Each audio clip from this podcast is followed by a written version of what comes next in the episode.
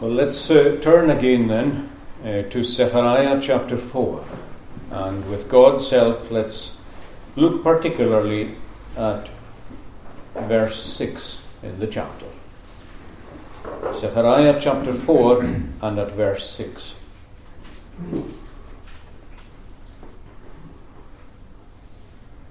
Where the angel says to Zerubbabel, sorry, to Zechariah in the vision, this is the word of the Lord to Zerubbabel.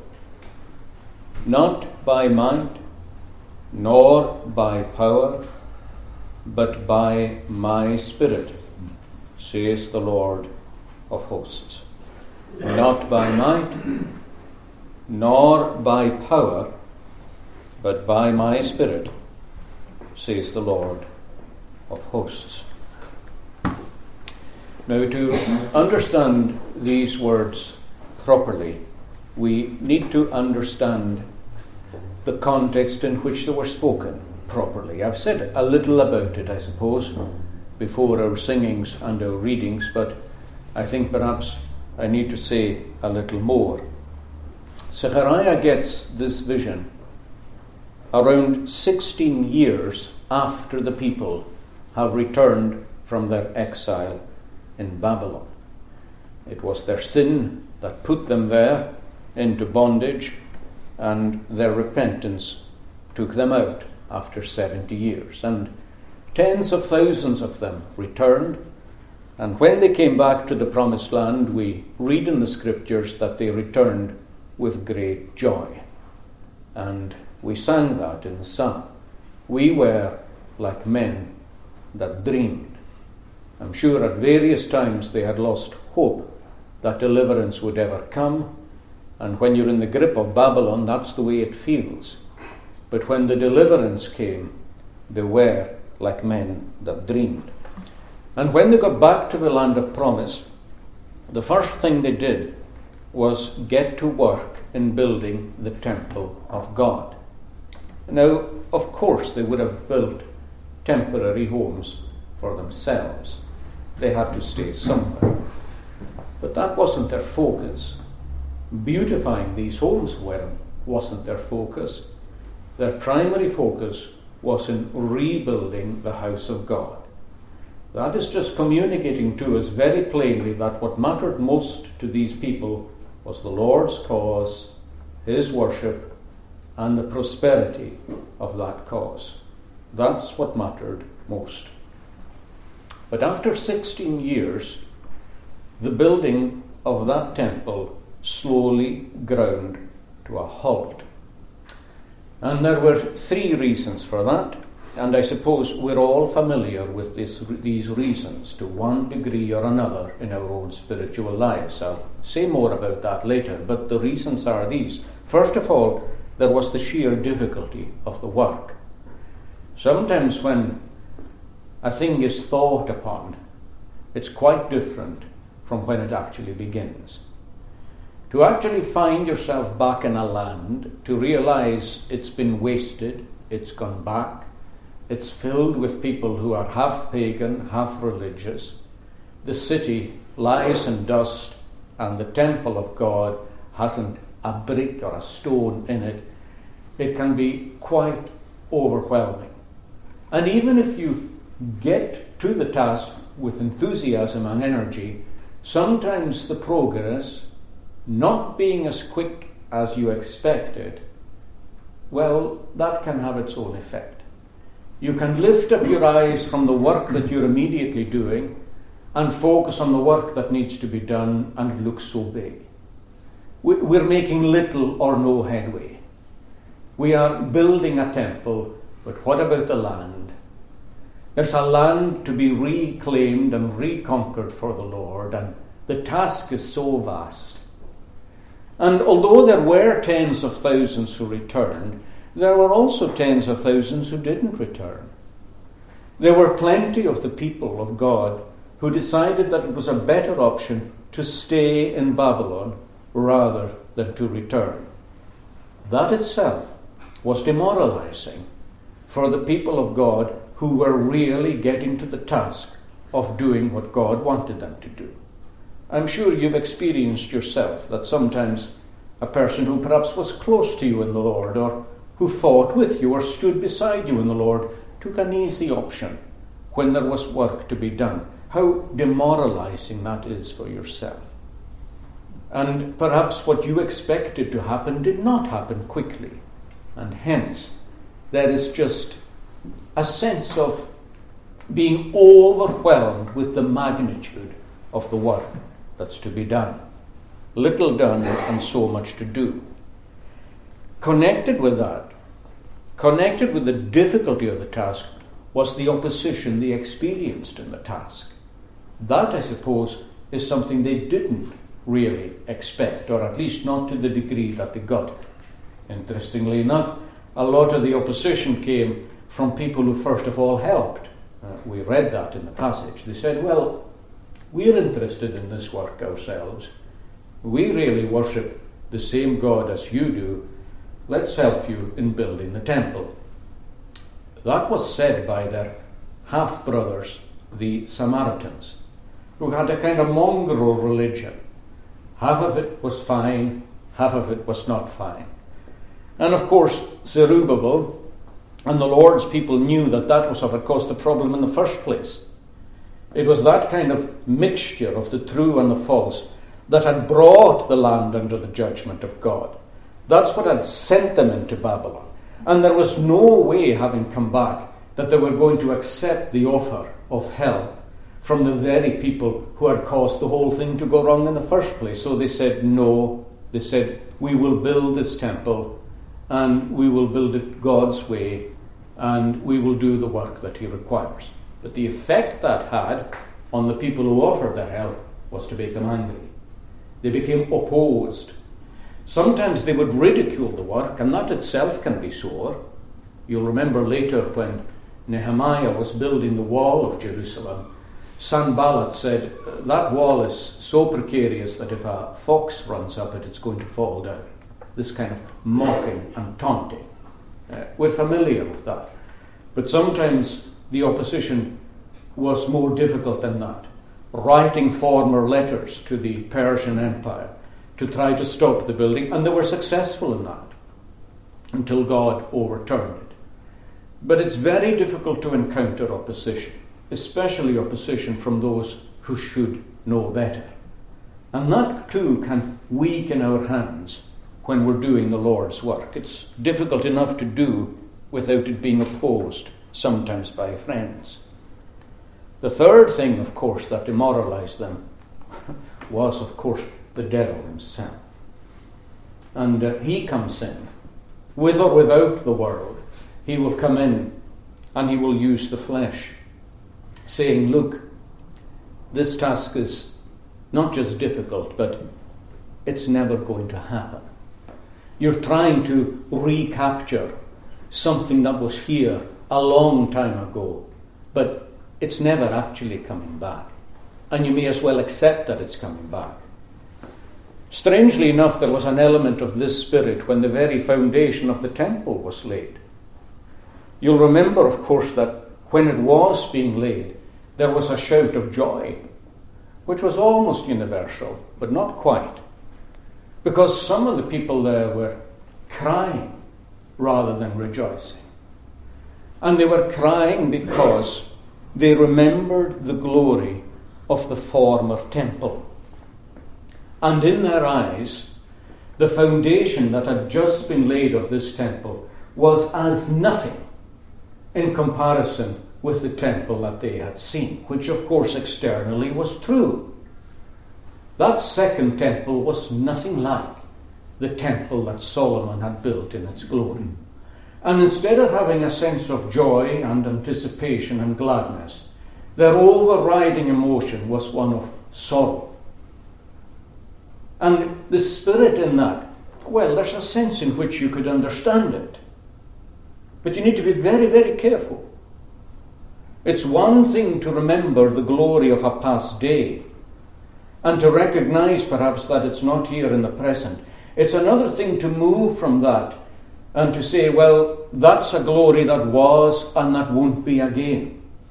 And interestingly, just as Zechariah was raised to preach to this people, so was Haggai, two men at the same time.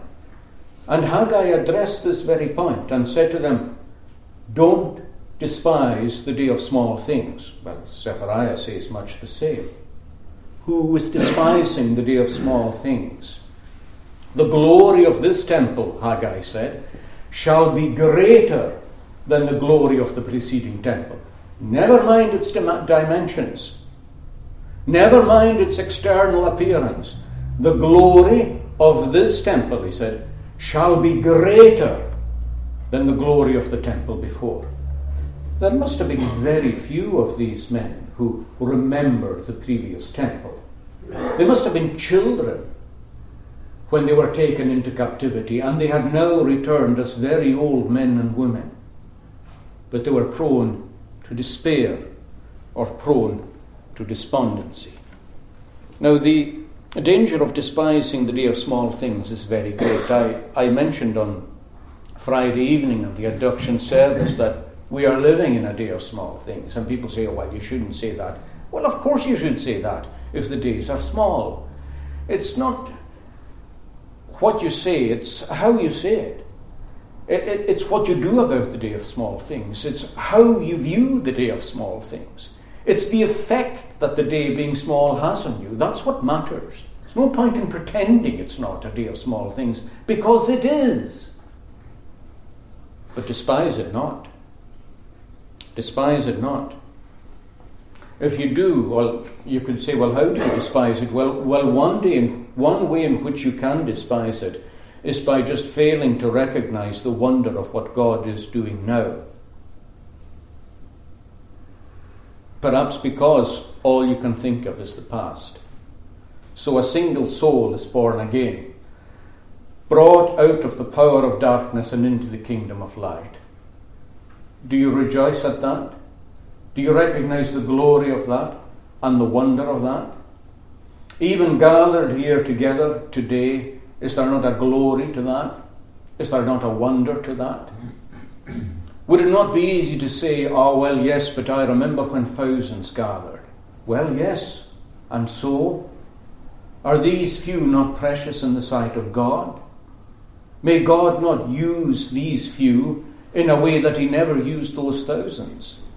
You say, well, maybe, but I don't think so. That's the problem. I remember Robert Murray McCheyne once felt that people didn't have a, a quickened sense of Christ's return. And he was in a small gathering, and he went round the gathering and he said, Do you think the Lord could return tonight? And they all said, Yes. And then he said, No, do you think the Lord will return tonight, honestly? And they all said, No. It's a peculiar thing to hold something like that in theory, but for it not really to move or energize the heart. So it's one thing for you to believe that this gathering is as precious to the Lord as a thousand who gathered a hundred years ago. Do you really believe that?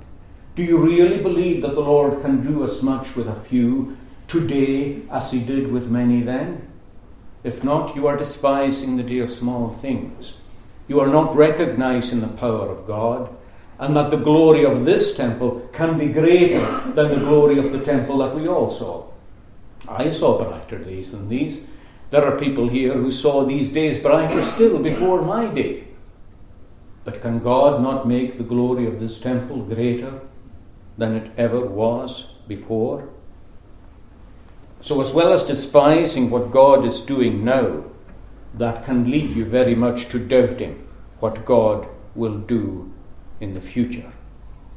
And perhaps those of us who are now getting on in age need to be careful that we don't discourage the youth with that. There is a way of speaking about the past that is good, there is a way of speaking about the past that is not so good. It's not right to be pouring a bucket of cold water upon the zeal and the enthusiasm of those who are seeing things for the first time. When they say, Well, the Lord did this, and we say, Ah, but I remember when the Lord did that. And that's quickly followed by, What you're seeing now is nothing in comparison to what I saw then. And very shortly afterwards, there's probably a shake of the head and say, We'll never see what we saw in those days. Do you see what you've done? Not only have you taken away from the wonder and glory of what God is doing in the present, you have taken away his promise in connection with what he will do in the future, and you have destroyed the zeal and the enthusiasm of, of a young man or a, a young woman in the Lord. Let not that be so. It's quite a sad thing that it was the older folk at the laying of the foundation of the temple who discouraged the youth. That's something that those of us who are getting on a bit need to remember.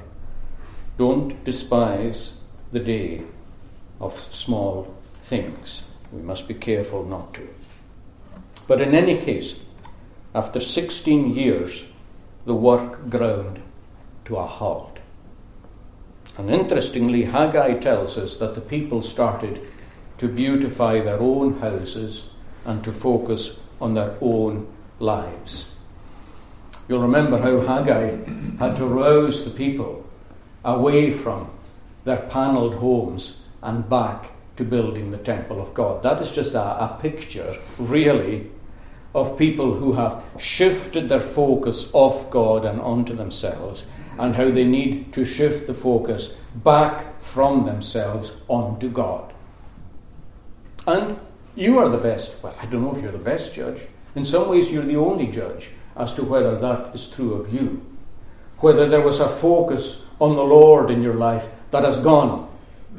Whether there was a, a focus on His church and on His cause and on His people that has gone and has been replaced by a house and a car and a pension and whatever else even your own family, even your own family, but yourself and your things, not the Lord and His things. And gradually, everyone lost heart, even Zerubbabel and Joshua themselves.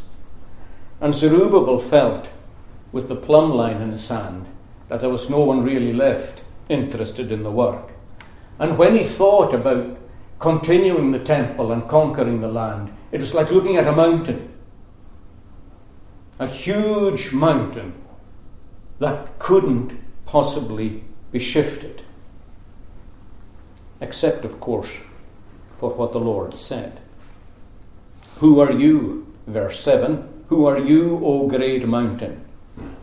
Before Zerubbabel, you shall become a plain and he shall bring forth the capstone, which is the finishing stone of the temple, with shouts of grace and grace to it. Sometimes when you look at the opposition against us, the size of the ta- size of the task, Stornoway, Lewis need to be rebuilt. Scotland needs rebuilding. The magnitude of that task is absolutely overwhelming. And the opposition to any man or woman who puts his or hand to it is absolutely overwhelming. Even if, if you open your mouth sometimes on the Lord's Day, you're told to shut up. It's not welcome. It's overwhelming. And sometimes you look at the Lord's people who, who should be so interested and so concerned and so enthused with the rebuilding of the temple and the restoration of the land, and they're busy doing something else. It can all feel like a mountain and maybe your own hands weaken too. But the Lord raised up Haggai and Zechariah, and their messages are the same. And the message of this uh, particular vision in chapter 4 is essentially saying that the mountain is there all right, but the mountain can be moved. It can be moved. And it can be moved by all of us if we just remember how it is to be moved. The Lord famously said, after he had withered a fig tree, and the disciples were amazed at the withering of a fig tree overnight, the Lord said, Faith, he said, can accomplish this.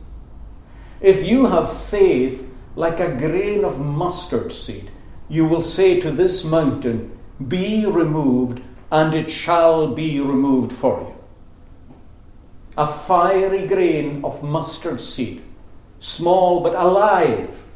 That kind of faith that really lives and works and takes hold upon God, even a grain of such faith can remove an enormous mountain. That is essentially what Zechariah is being told here that the mountain shall become a plain, but there is only one way in which that can be done, and that is where the lampstand comes in. Now, of course, at the center of this vision is the lampstand with the seven lamps. If you know your Bible well, you'll know that a lampstand is a common description of God's church. Uh, the seven churches of Asia Minor in Revelation are seven lampstands. The golden lampstand in the tabernacle represented the church of God. And here, this golden lampstand too represents the church of God. There are sevens all over the place. There are seven lamps. There are seven pipes coming to the seven lamps. A reminder to us that this is a, a complete picture of the whole visible church of God on this earth. Forget the details of the lampstand for the moment. I'll come back to the lamps and the bowls and so on just in a second. But just focus on the main thing, and that is the lamps themselves. The lamp has one function simply to shine. And the seven lampstands are there to shine. And the Lord has lit his candle, or he's lit his lamp in all our hearts as the Lord's people. And in every congregation where the Lord's people gather, there is a lamp lit. And of course, our function is to shine as lights, as Paul says to the Philippians, in the midst of a crooked and perverse generation. This world is shrouded by nature and darkness the darkness of sin and the darkness of ignorance. And the Lord has lit a lamp in our own hearts to shine and there are two ways in which we shine. We shine, first of all, by speaking the truth, holding forth the word of life. And we speak the truth of God into the ignorance and the unbelief of this world. It needs to hear you speak about God and about Christ. You can be a living letter in that way yourself. Speak, witness, testify. Without that, there is no knowledge of God in the lives of men, women, and children who are perishing in that ignorance and darkness. Speak it out. We speak forth the truth. The second thing we do is we practice the truth. And that is just as important. In fact, without it, the speaking is pointless. Let your light so shine before men, Jesus said. And here his reference is not to our speech, but to our conduct. Let your light so shine before men that they may see see your good works and glorify your Father who is in heaven.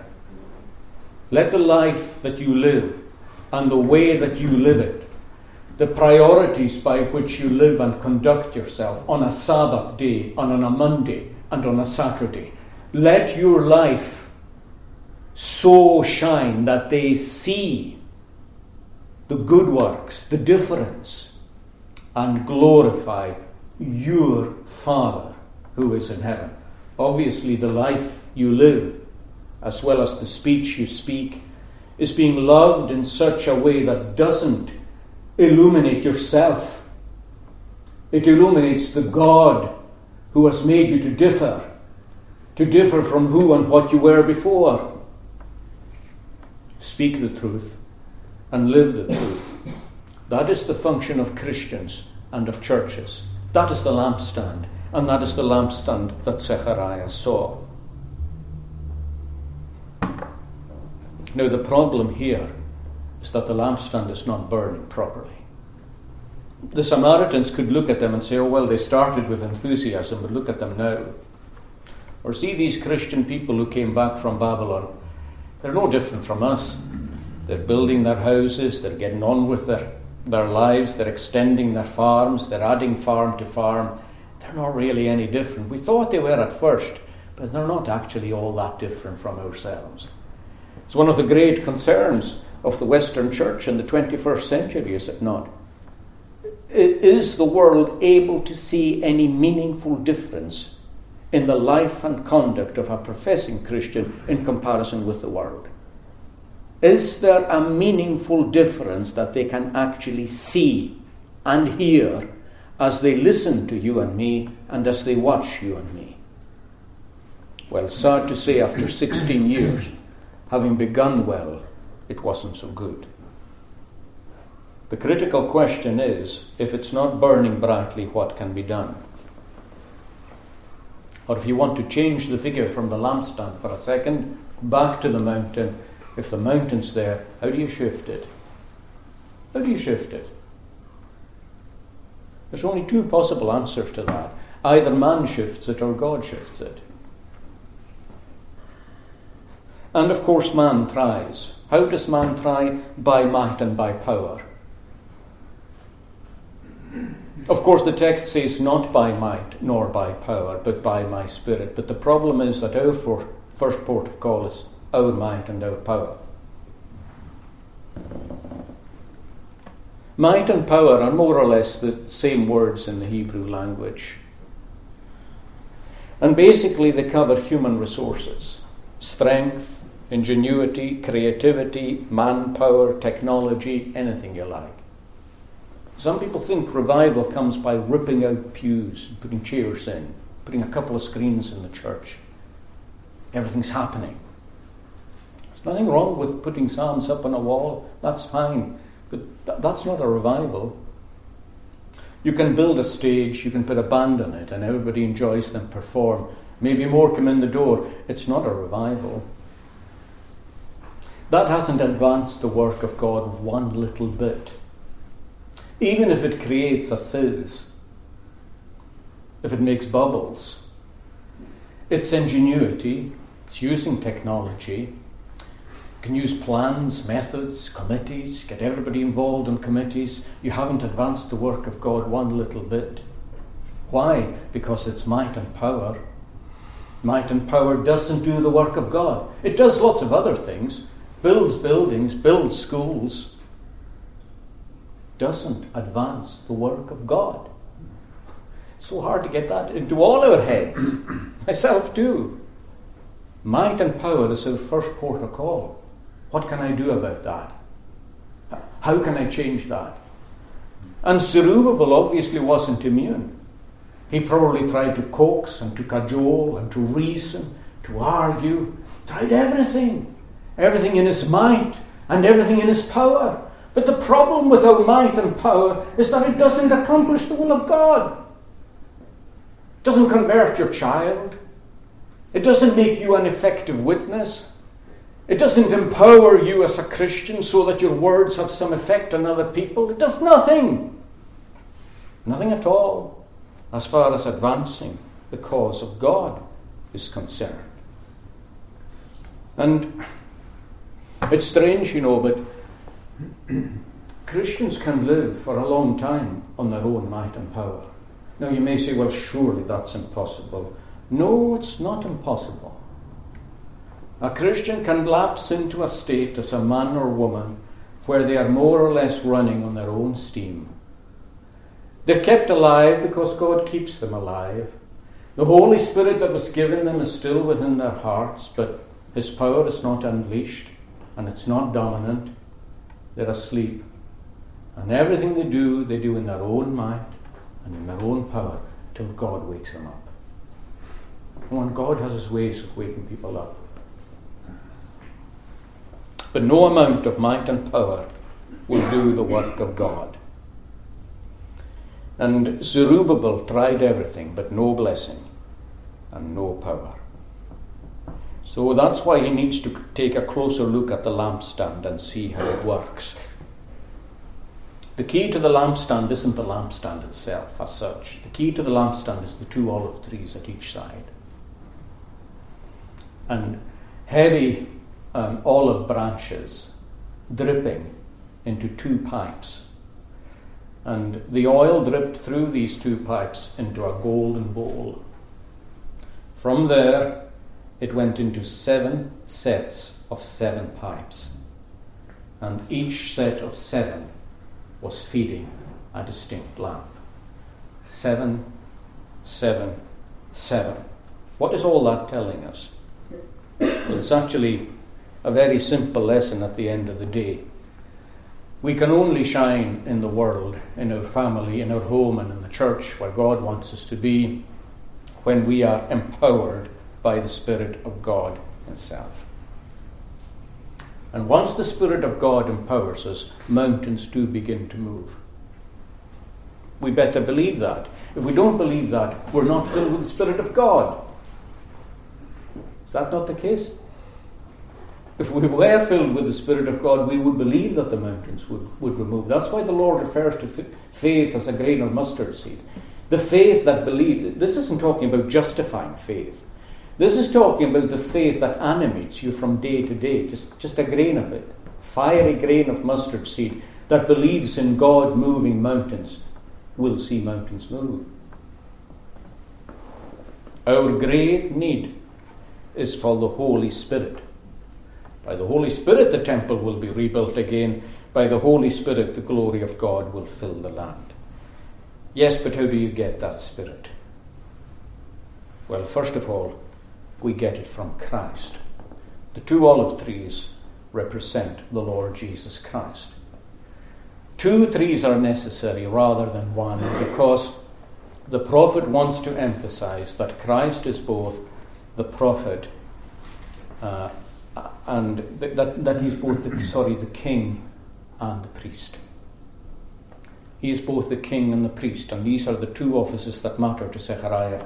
It would be a digression to go into that, but a theme that pervades in Zechariah's prophecy is our Messiah as a kingly priest. A priest upon his throne, chapter 6. You can look it up for yourself. He is the king who empowers us and the priest who cleanses us. He is the source of the oil. It comes from Him. And Christ must be lifted up before us as a people. In all His glory and His beauty, in His sufficiency, in His love and in His majesty, Christ must be lifted up before Christians in order for any power to come within. The source is Christ the source of the oil. The second thing to say is that this power, this spiritual power that reaches you, is not just from, from Christ, but from Christ within. From Christ within you. Paul tells us that the Spirit of Christ dwells in us. If the Spirit of Christ doesn't dwell in you, you are not His. But the Spirit of Christ dwells in every single Christian. And it's interesting that when Haggai was telling the people to get back to building the temple, he told them that God wanted them to know that His Spirit was still in them. God wants you to know that today too. Maybe flat as you are, perhaps even discouraged as you are, maybe your hands are hanging low and your knees are feeble. You feel maybe you've done your best work for the Lord. Maybe you feel you won't accomplish much for the Lord anymore. My Spirit remains within you. It's, it's not a Christ out there. It is a Christ who is in here because he has inhabited or indwelt, let's say, a better word. He has indwelt your heart by his own Holy Spirit. My Spirit dwells in you. So, this Holy Spirit that is necessary to move mountains and to shine brightly is already in you. There's a tremendous spiritual and psychological leap that you make when you think of things like that. Every time you think of the source of your help as being out there, it seems distant. But when you think of the source of your help as being already in here, how different that is. How different it is. And not only does Christ provide the power from within, but he provides that power in its fullness. Seven pipes to every lamp. It's not just the oil itself, but the channels through which it comes. There, there is a fullness coming to you. A fullness. Seven is fullness, completeness. The fullness of the Holy Spirit dwells within you. You say, Well, I, I only have a little. No, He's all there. He, he's all there. He has brought Himself personally there. The fullness, the plenitude of His power is within your heart. And you say, Well, that's hard for me to believe. Well, believe it. I'm not saying you're experiencing it. Not saying that at all. That's the problem. But it is there. The Holy Spirit, in His fullness, resides within your heart. And once more, He is there in order to impart every single thing you need to live a powerful Christian life. That's a thought. Peter gives it to us very forcibly in the second letter that he wrote. He says, uh, He wants grace and peace to be multiplied to us. Notice that, by the way. He wants a multiplication of grace and of peace. Because, he says, His divine power. Now, I'm fairly sure that that is a, a reference to um, the Holy Spirit Himself. His divine power has given to us everything that pertains to life and godliness through the knowledge of Him who has called us. His divine power has given to us everything that pertains to life and godliness. Now, what a thought that is. Everything I need to live as God would have me live has already been planted in my heart because the Holy Spirit's here and He's brought it all with Him. of course, the big question is then why am I thus?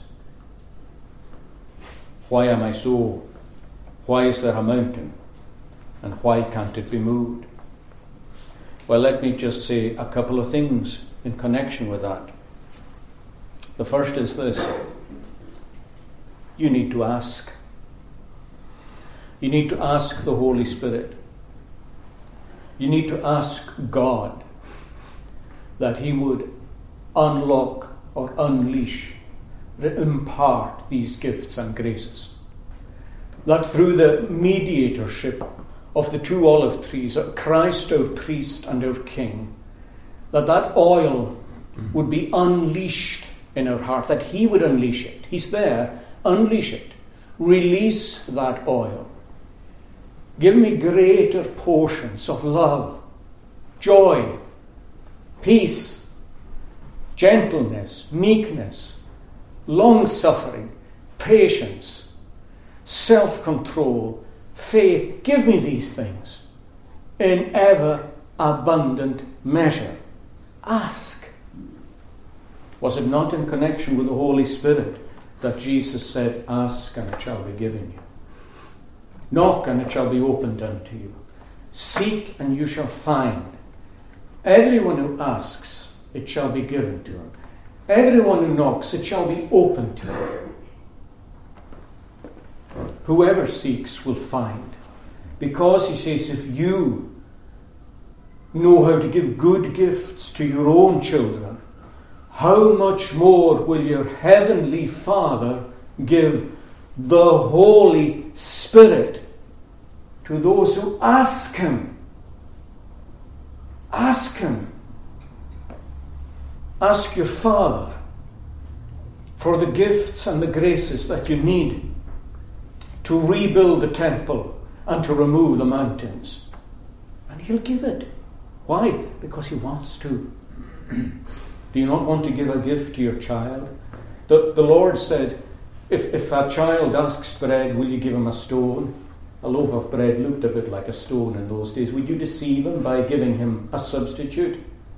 If he asks for an egg, will you give a scorpion? Because again, a coiled up scorpion looked rather like an egg. Will you give something like it, but that is not the real thing? No, he says you would never dream of doing such a thing. Well, neither will your Father give you a counterfeit if you ask him for the Holy Spirit. Ask.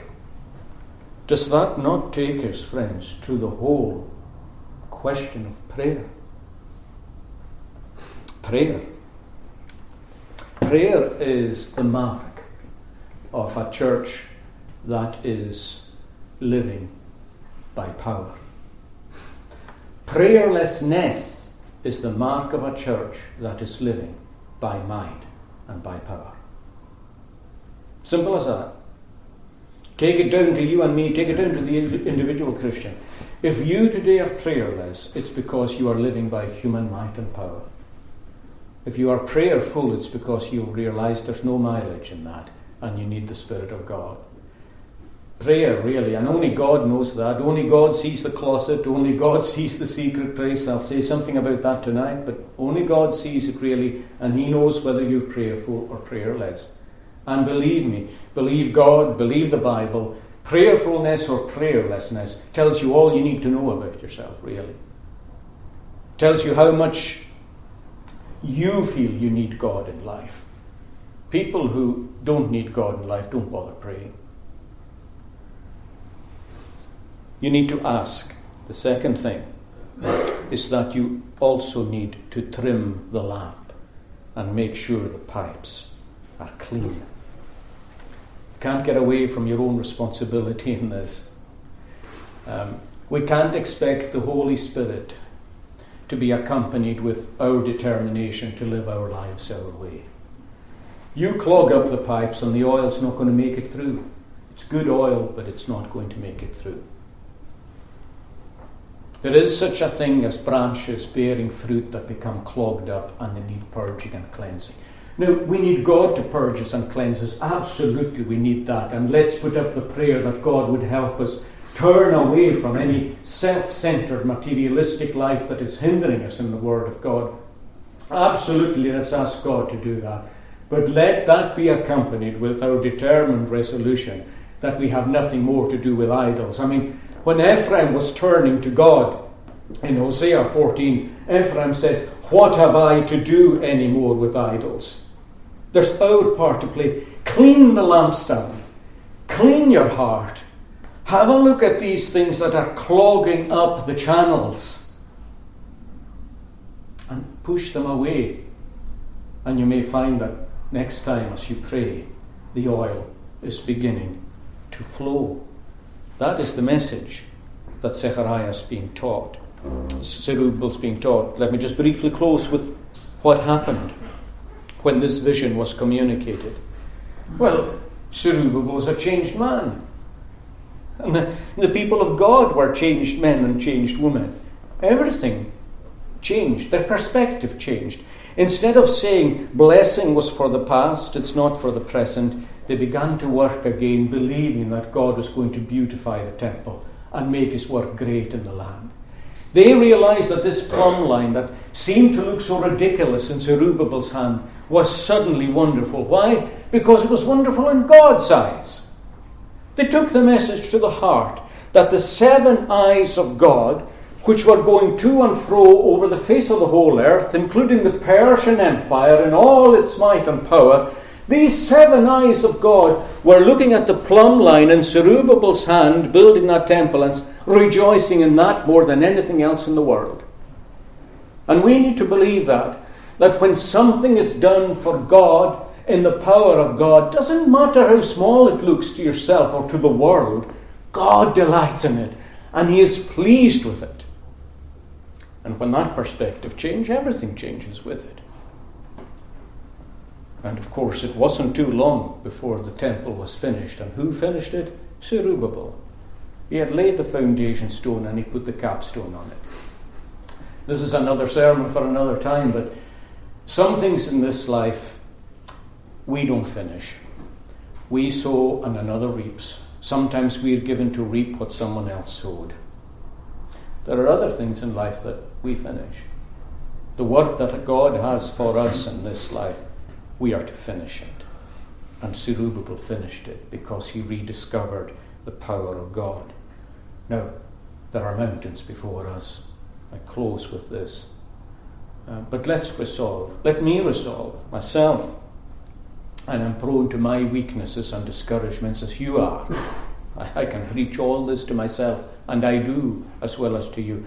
Let's resolve for just a, uh, just a mustard seed of fiery faith that lays hold upon God.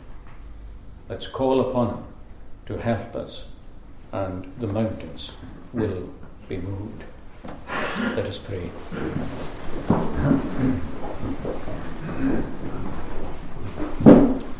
O Lord, O God, enable us to remember where the source of our own strength lies.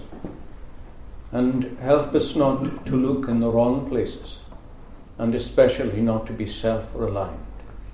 Oh, bring us back to the throne of grace, where our strength comes. And remind us that the Holy Spirit has been pleased to dwell within our hearts. And help us then to unclog these channels and to rediscover your power in our lives. Do us good, we pray, in the Redeemer's precious name. Amen.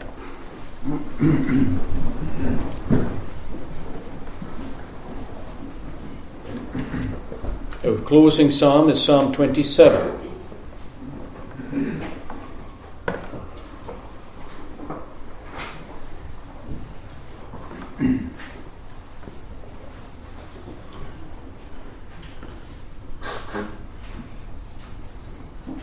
You'll note the, well, we're familiar with verse 4 anyway, the passionate desire that the psalmist has.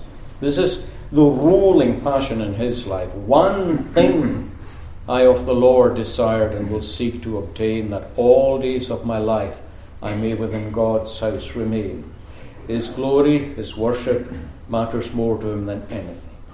Now the psalm closes in verse 11 Instruct me in thy way to me a leader be in a plain path, because of those that hatred bear to me. Give me not to my enemies' will, for witnesses that lie against me risen are, and such as breathed out cruelty. Now I fainted had, unless that I believed, had to see the Lord's own goodness in the land of them that living be. Wait on the Lord. Now, waiting is not a passive thing, it's an active thing. And be thou strong, and he shall strength afford unto thine heart. Yea, do thou wait, I say, upon the Lord. And as we sing these words, may we pray them at the same time, that the Lord would fulfill them for us. Let's stand to sing. Lord,